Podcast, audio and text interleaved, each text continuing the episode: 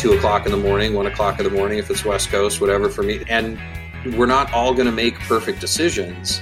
But one of the number one indicators of entrepreneurial success in early stage companies is historical successes and having a track record of building businesses before, even unsuccessfully. And that's what I've been doing for my entire career. So I think we're in a position where we can actually bring some perspectives, especially to first time founders, and say, we've lived some of this movie before, and here's where some of the pitfalls might be to help guide the decisions.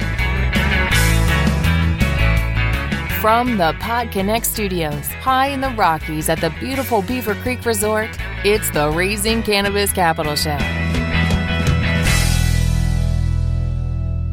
Today on Raising Cannabis Capital, we are really excited to have back one of our favorite former guests, Ross O'Brien the founder and CEO of Bonaventure Equity. Ross, welcome back to the show.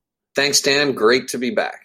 it's good to have you back. The last time we spoke was in the fall, and I guess you could say a couple things have changed.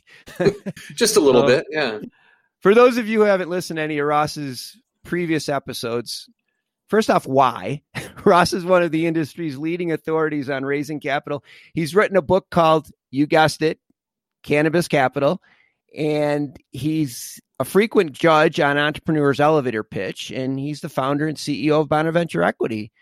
Last year, investment dollars dried up and valuations were plummeting. Ross, fast forward. How does today's cannabis investment environment compare to last year? Well, Dan, it's a great question. And I, I, would say it's a pretty complicated answer. So let's break it apart in a couple of elements. One is let's look at the macro, just the world as it has changed. So before we get into the nuances of cannabis, what's different? I don't think anybody would disagree that there's been a transformative change in how we do business, how we interact as people, how our society operates. Some very challenging negative things have happened, but we're also seeing a lot of innovation and positive outcomes, changes, adaptations. So I would say at a macro level, there's been things that have been forced to be addressed sooner and some things that were just inevitable, and people are adapting to that and moving on. For example, we know statistically that there's just an explosion in entrepreneurship as there is coming out of any economic down cycle. High velocity businesses, as they're defined by the Statistics Bureau, is on the rise again. We look at what happened in 08, 09. There's great companies formed. And so, what are the things that we're looking at as investors? Are the companies that are resilient, the companies that have been able to adapt, move quickly, shore up balance sheets, make changes, go through the pivots. And so this is happening in every industry, in every category, not just in cannabis. So I'd say that was the big thing in entrepreneurship that we're watching for. And I personally believe that there's just phenomenal companies that are being built right now that are really challenged with raising capital. Because as you said there's money moves with market momentums and there's been a pullback and then there's been more capital put to work and there continues to be this pendulum swing which is really difficult for entrepreneurs to manage through. I'm certainly seeing it directly. It's got to be really challenging for entrepreneurs but for investors i know last year there was a lot of enthusiasm because the lower valuations created a buyer's market. Investors were getting really good deals. Is it still a buyer's market yeah, look, I think in venture capital, there's always a buyer's market because there's it doesn't matter sector, cycle, there's always a lack of capital for the amount of companies that are looking for capital or the amount of founders. So it's always a buyer's market. I'm seeing a lot more people go into distressed deals. It's not an area we play in. We stick to our knitting, which is venture, but I've certainly seen people explore that. Yes, there's companies that have come under duress that I'm sure could be turnaround, have value there that others could extract. So those things have to happen, and that's just the general cycle of, business. As far as valuations are concerned, it's always a negotiation. We're at the early stage. We're looking at Series Seed, Series A investments.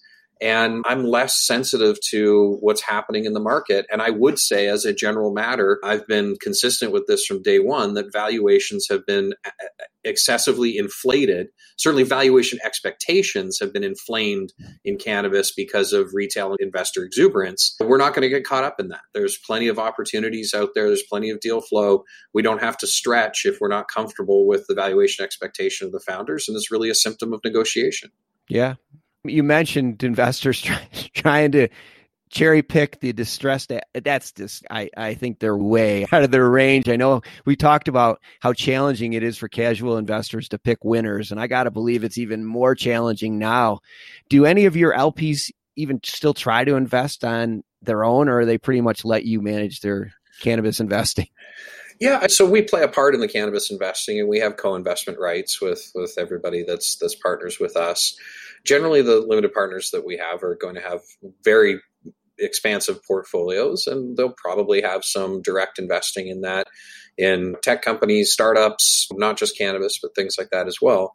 But you've hit the nail on the head, Dan, is, is I think as you look at mature markets that we compare to, healthcare or software, et cetera, at a certain point, at an early stage, the pooled portfolio strategy is risk averse compared to just trying to pick a winner yourself. And in mm-hmm. particular with cannabis, these are high risk investments, obviously, because you're looking for venture returns. But look, we certainly see in cannabis, it is an incredibly choppy marketplace out there. It's very difficult to navigate. And so this is what we do every day. So yes, our investors are, are certainly working with us because we play a key part in their allocation to early stage, high growth private companies in cannabis. Yeah. Yeah, I just think it's got to be really challenging right now to be able to pick winners. You talked a little bit about your portfolio. Let's talk about how challenging that must have been to try to guide those guys. One of the benefits of working with a team like yours is that these companies that you invest in get your guidance. And especially when it comes to the next round of fundraising, that's one of the key advantages to having investors is they can walk them through that minefield. It had to be tough with valuations going down and a lot of companies saying, ah, geez, I, I don't want to take a lower valuation. But sometimes you need to take a lower valuation just to keep the momentum going. I know it's got to be on a case by case basis, but how did your companies when to take a haircut and when not to? Yeah, so look, there's always a healthy tension once you are an investor in a company and there's follow on rounds of saying, okay, we obviously all want the valuation to reflect the value that's being built in the company. But then there's the risk of the capital versus the illiquidity of the investment and, and when it plays out. So I think we've certainly been very hands on with the companies that we've invested in that we've done follow ons on and are doing some follow ons in and and look it, it's about being collaborative and it's about doing the right thing for the company. Valuations tend to be inoculated with structure at that point. Are we doing convertibles? Is there a discount to that? Is there a cap to it? Is there a way to just address both parties issues and make structure? We, we tend to gravitate towards what we call asymmetrical terms in our term sheets meaning that we try to bake in some mechanisms that bridge any gaps that we have. So for example if we want to buy 20% of the company and the company wants to sell 10 can we bridge that that 5% and say, you know what, if these milestones are met, then the management team got it right and the valuations increased and they can claim that 50% or 5% rather or two and a half of it or whatever and if the company doesn't hit their projections and it's far more complicated than that with a plan and things but i'm trying to give an yeah. override to it where look, you, you pick some destinations in the future, and your delta of hitting those targets or not will influence resets of the cap table along the way. That tends to be a really great way to be collaborative around designing a business plan together, too. And mm-hmm. at the end of the day, that's what it's all about. Like, we don't really get too hung up on valuation in the seed and series A's that we plan simply because at the end of the day, it's about extracting that value. So us as investors, we're not going to stay with a company through 20 years of life cycles going through to sure we'd be happy to, you know, participate in an IPO, but we're not going to help run public companies and things like that. So the point is at some point somebody else in the future has to come and, and explicitly define what they perceive the value and it's negotiated then. You know, it's up to us to build a company that has the strongest position to have that conversation in the future and to do it our arm in arm with the entrepreneurs. And you're right, during this last year and a half uh, since the pandemic started, for sure, we've had to really demonstrate to the founders that we've worked with that what we told them about our approach to entrepreneurship is that we are going to show up when the times are tough and we are going to show up and help make decisions and we're going to get on zoom calls at two o'clock in the morning one o'clock in the morning if it's west coast whatever for me and we're not all going to make perfect decisions but one of the number one indicators of entrepreneurial success in early stage companies is historical successes and having a track record of building businesses before, even unsuccessfully. And that's what I've been doing for my entire career. So I think we're in a position where we can actually bring some perspectives, especially to first time founders, and say, we've lived some of this movie before, and here's where some of the pitfalls might be to help guide the decisions.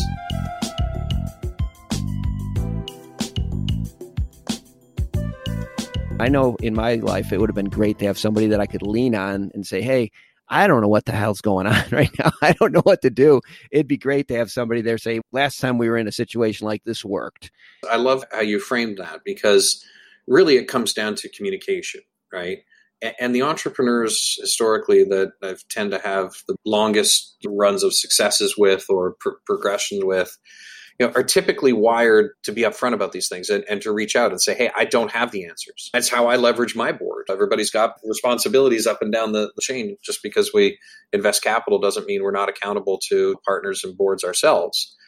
And it's really about leveraging the value that you get from those individuals and being able to have an open conversation, in particular, like you said, Dan, when things get tough. Because you know what I can guarantee you? Something's going to happen again, and there's going to be some challenge. Yep. Yep, for sure, for sure. Well, you're obviously doing things right because your portfolio seems to be doing really well. So well, in fact, that you're launching a new fund. Can you tell us about that?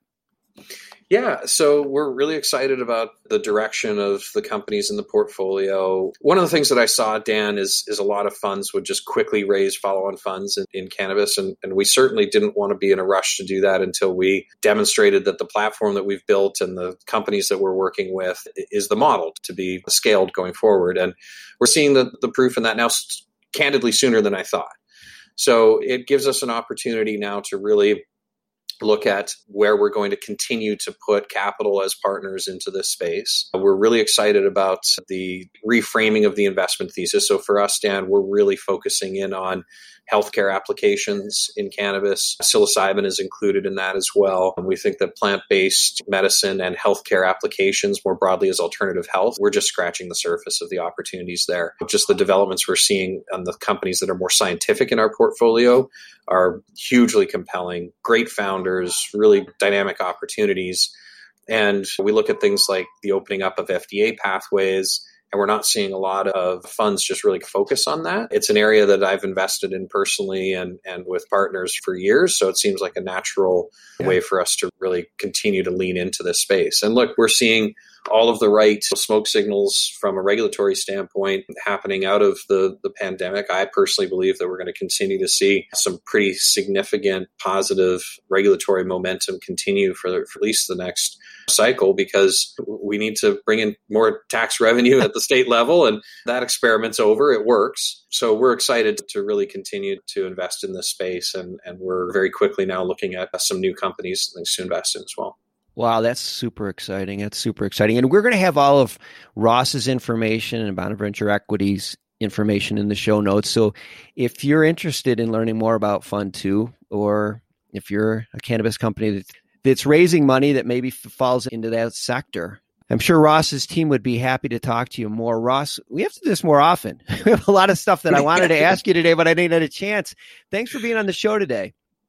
Dan, it's always a pleasure to be continued. And if I can leave your audience with some continued words of encouragement. The entrepreneurs that I'm seeing out there are really building great companies right now. I'm more excited than ever to see these uh, these emerging leaders and, and founders building great businesses. And the time is now, and I hope we can be supportive of that.